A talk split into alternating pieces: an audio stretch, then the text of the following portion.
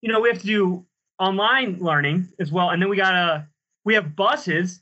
The bus drivers go around and they drive around with hotspots because they don't have internet, you know, down there.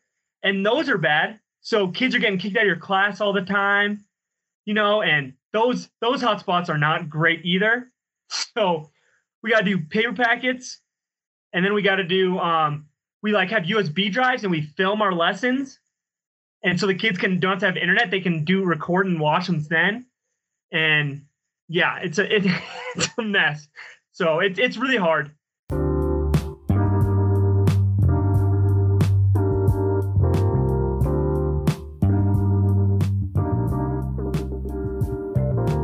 Ryan, you and I met was two that was the summer of 2017, right? It was 2017. Yep. Mm-hmm. Yeah. So we met. 18. Yeah, we were going through the same license program at Western out here in Colorado to start our uh, teaching careers, and um, we ended up being dorm mates, and worked out really well. Ryan is uh, a former national champ, right? Mm-hmm. Yeah, former national champ in cross country and track out there at Western, and then um, I was putting on my running shoes, and he goes, "What are you doing?" And I was like, "I'm going for a run." And he's like, "I'll come with you."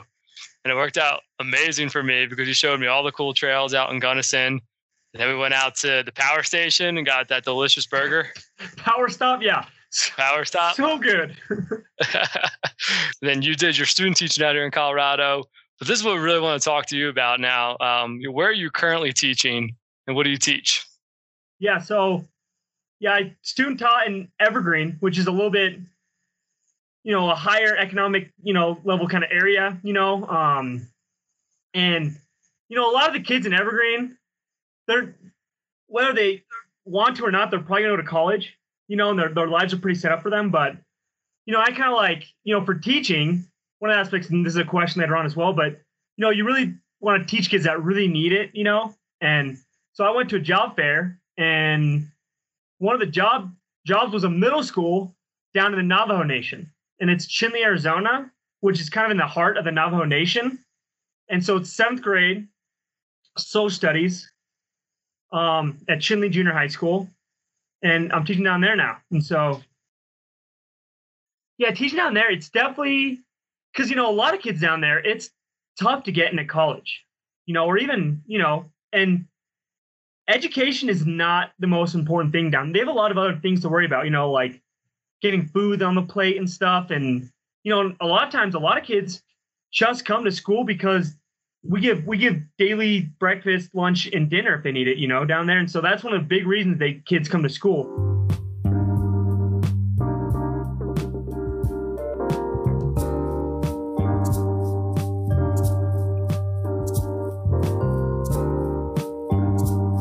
yeah, the Navajo Nation got kind of decimated by this virus. And I mean, even my girlfriend, she lost, you know, she lost a few grandparents actually. She actually, I think she lost like two, I think it was two grandpa- grandmas, you know, and so it's it, it's pretty terrifying down there. And so we had to completely shut down. We couldn't go, you know, in person. You know, we go in the core system down there. So it was last last spring when the virus kind of hit, you know, or you know, really hit in the winter. But we kind of had the the third quarter was still in person, but in the fourth quarter we were all remote, and so it was a total switch where all of a sudden we had to learn how to teach remotely, how to use the technology. Mean, down there, and then um, we we kind of switched over the summer where we were kind of disorganized in the in the in the fourth quarter last year. You know, we were just trying to use they didn't know what to use. So some teachers were using Google Classroom, some teachers were using other things, and then we finally over the summer they got it together and we started using Schoology. And so now we've been using Schoology this first quarter here, and now we're going to continue that with um, second quarter. We're going to use Schoology.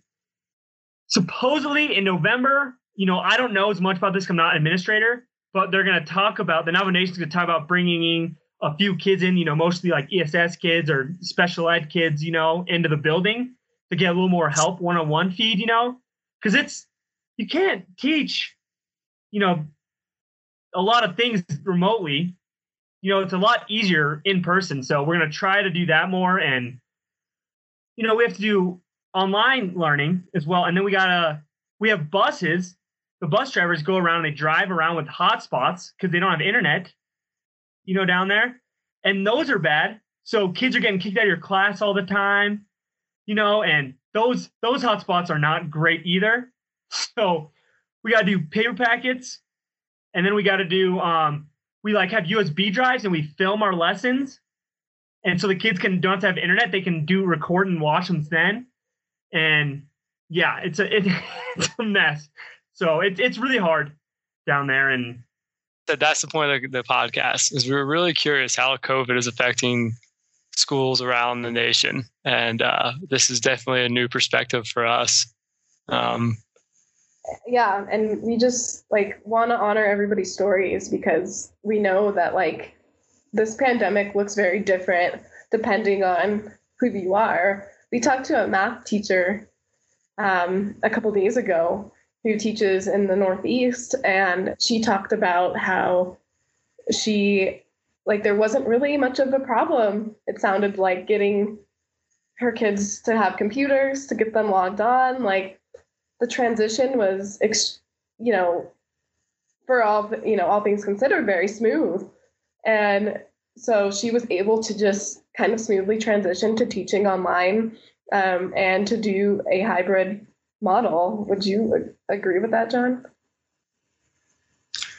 Uh, I think, she, yeah. So she works at an independent school. She said that they felt like they had more resources. Um, in comparison, she was listening to our podcast before we interviewed her for sure. I mean, I think what she's really struggling with was the engagement strategies as well. But she said that uh, they have more supports. You know, like the, the families are more involved in the education. Um, like she had one student who didn't submit uh, two assignments in a row, but she was the sponsor for that student. Or no, I'm sorry, they have each teacher is a sponsor for like X number of students. So then that sponsor teacher reached out, you know, to the students, said what's up, and they fixed the program. And when we tried it, I was like, man, I can't imagine doing that because I got 40% of my kids not doing work right now. Only having 40% kids missing would be a pretty good number. And I don't know the exact numbers. I didn't look up my um, my roster and stuff, but we got to be a little. We're, we're, higher than that for sure down in the Navajo Nation. You know, it's got to be more 50, 60 percent not showing up. You know, and like I said with the internet problems, we, you know, I have a class. My classes are like 15 kids, and we have, you know, a lot of classes. You know, two or three kids show up. You know, on a good day, maybe have six or seven. You know, and the rest are paper packets. So, yeah. Are you making the paper packets? So we make the paper packets, yes. Mm-hmm. Like as an individual teacher, if you go in, or do you send like your work to a teacher? So we we we we, we put what's going to be on the packets and we send it to um our IAs who print them off and develop. So we're not like all touching different papers and stuff and handing them to families, you know. And when they return them, they they they sanitize them for us to grade them and everything. So how do you sanitize paper? I, good, it's a good question. I don't know. Just spray it with Lysol. Yeah, but it's still a headache. You know, we have more clusters now of of um. You know, Navajo Nation was doing good with maintaining the virus, and then it kind of picked up again, and so now we're on bigger lockdowns again, and so yeah, just, just a mess. I don't know exactly what's going on. You know, only being a teacher, not the administrator, but yeah, I mean, it sounds like you know we thought we got rocked hard, but listening to your stories, it definitely sounds like the reservation you're on, that community was rocked one of the hardest I've heard of, man.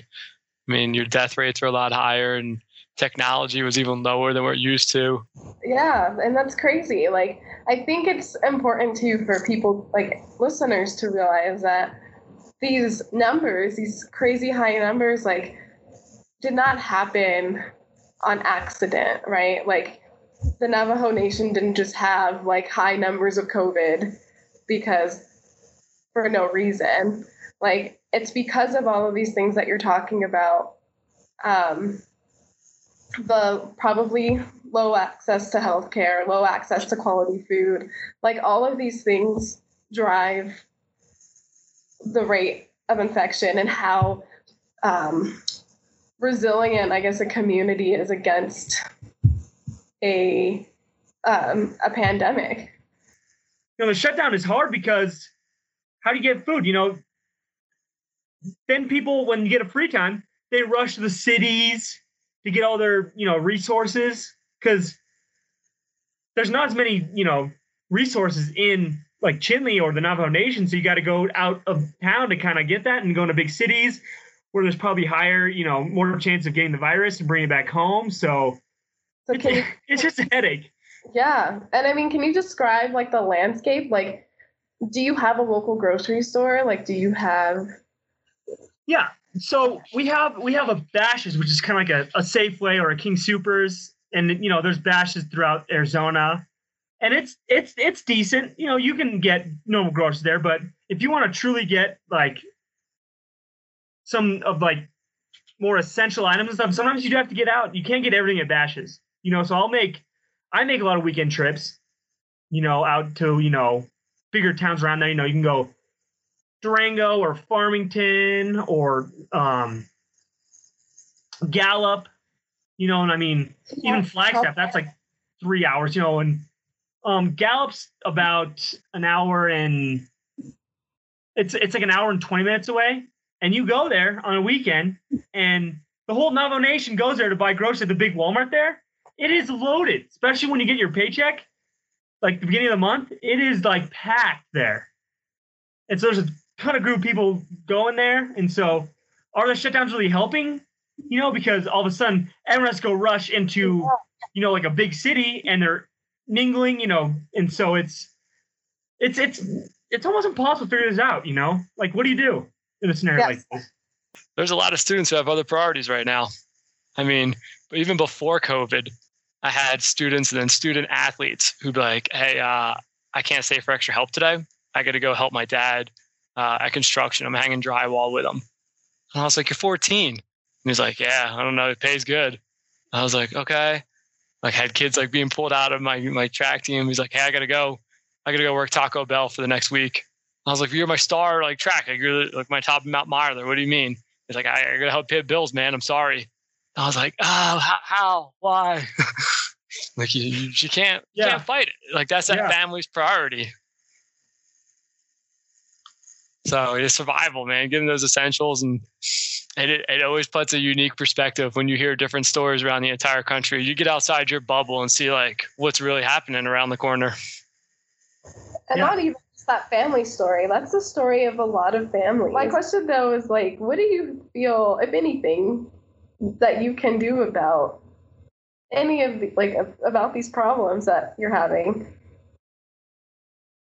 You know that's that's one of the hard things. Sometimes you just feel kind of helpless because you can't you know like i was saying earlier i did social emotional learning especially in middle school especially especially in the navajo nation. I think that's one of the more important time periods in your life where you kind of learn you know your family values or your life values you know and that's just sometimes you just feel helpless down there.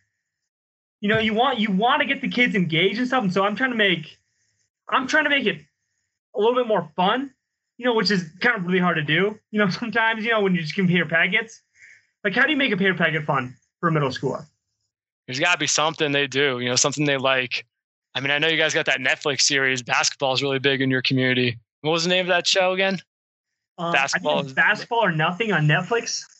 Yeah, Basketball or nothing, yeah. basketball or nothing. If you get a chance, check it out. There's this um, it's like ten episodes. It's a documentary series about the a basketball team for the school district that Ryan teaches at.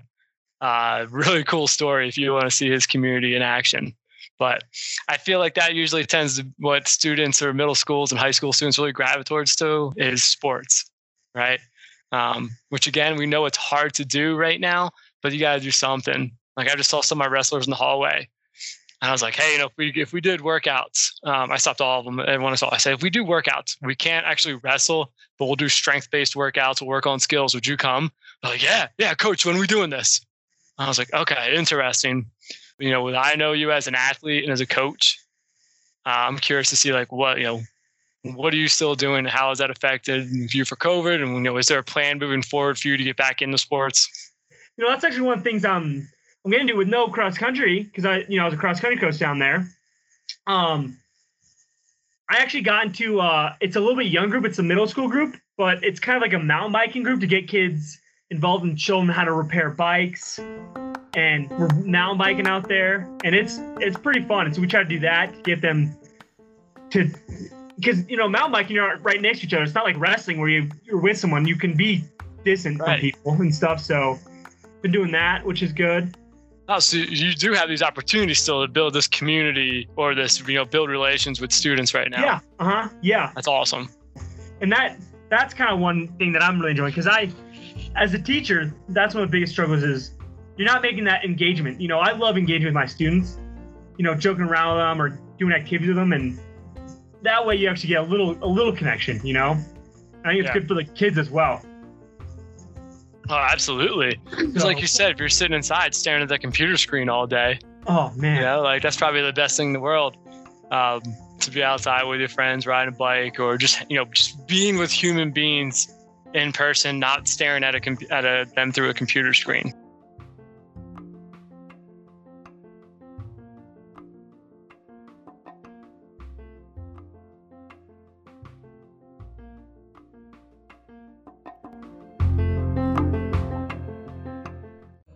I think it's like I feel like in this time, like it just things can feel really hopeless. Like it feels like there's a lot that you can't do. Um, and it's like, oh, the kids don't turn in the work, the parents don't help them, like kids aren't like everybody is at risk for getting sick. Like it just feels like there's so much against you. Yeah. And I try I'm trying really hard to find the things that I do have control over, even if it's something like very small. Like it can be something like, hey, I can make a call to a kid I haven't heard from. And even if their parents don't answer, like I can leave a message. Um, I can like just setting like small like expectations for myself, like things that I know that I can do. I find that that like changes my mood. you know, and, and it is hard as a teacher. I mean, it's you feel totally helpless, but you got to get in there and be like, okay, I'm gonna do the best I can do, you know. And you got, and the one thing I keep saying to myself is, you know, a lot, a lot of other teachers are feeling the same way as I am right now, and we're teachers Yeah. stressed out right now. I mean, Yeah. the stress level is unbelievably high. You know, and it's like you're learning new things and you want to get your kids engaged, but how do you do that on a paper packet? You know, how do you make it fun and interesting so the kids want to do it? You know, I'm trying to get and trying to get the parents involved too. Try to get the support the kids need because you need in middle you need support. Like that's the biggest thing. You need support, and trying to get that find that way. You know, trying to find out do that and figure that out. It's it's a challenge for everyone right now. Yeah. You know, not, not just, not just us, the Navajo Nation, and, and you're exactly right. My the students down there, I mean, they are kind of they're starting a harder, you know, area, but the kids down there are amazing. Like the kids that my students are awesome down there. You know, their skill may not be the best. You know, they know all the exact historical information, but they have some other tremendous skills. Take care of yourself as best as you can and stay safe out there, you know? You guys as well. Yeah. Thank you so much T, for taking almost two hours to do this with us. We Yeah, thanks for the invite. Yeah. Hey, thanks for listening today. If you like the podcast, please consider giving us a review wherever you listen to this, whether it's iTunes, Spotify, or wherever else. And don't forget to follow us on Instagram at Teaching Unmasked. Yeah, we would love to hear your thoughts on this podcast. And also, if you have any ideas for future episodes or you know a teacher who would love to be interviewed, please let us know on our Instagram. Good luck, stay safe, and be creative.